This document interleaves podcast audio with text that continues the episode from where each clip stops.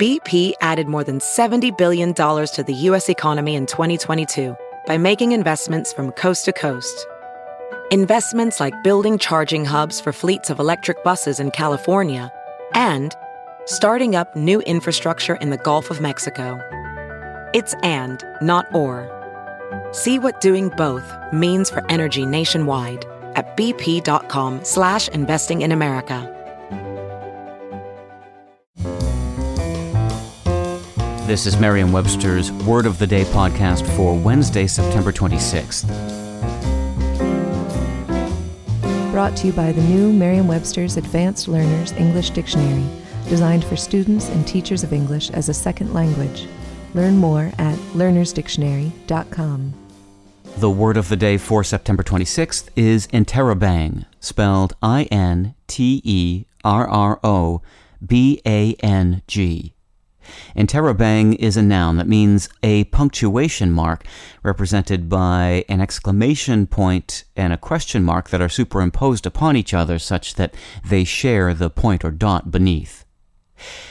This mark is designed for use especially at the end of an exclamatory rhetorical question. Here's the word used from an article by Jen Doll in the Atlantic Wire.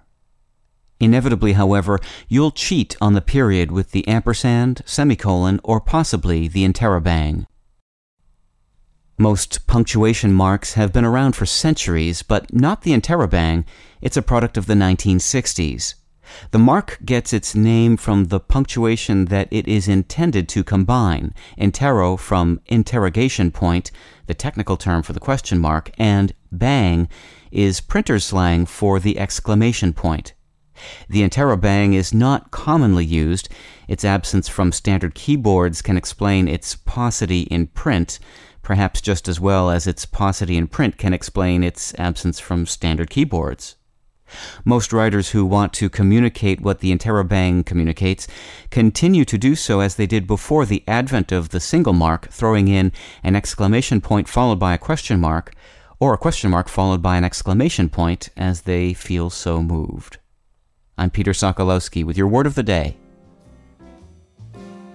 Visit the all new learnersdictionary.com, the ultimate online home for teachers and learners of English. A free online dictionary, audio pronunciations, custom study lists, and interactive exercises are available now at learnersdictionary.com.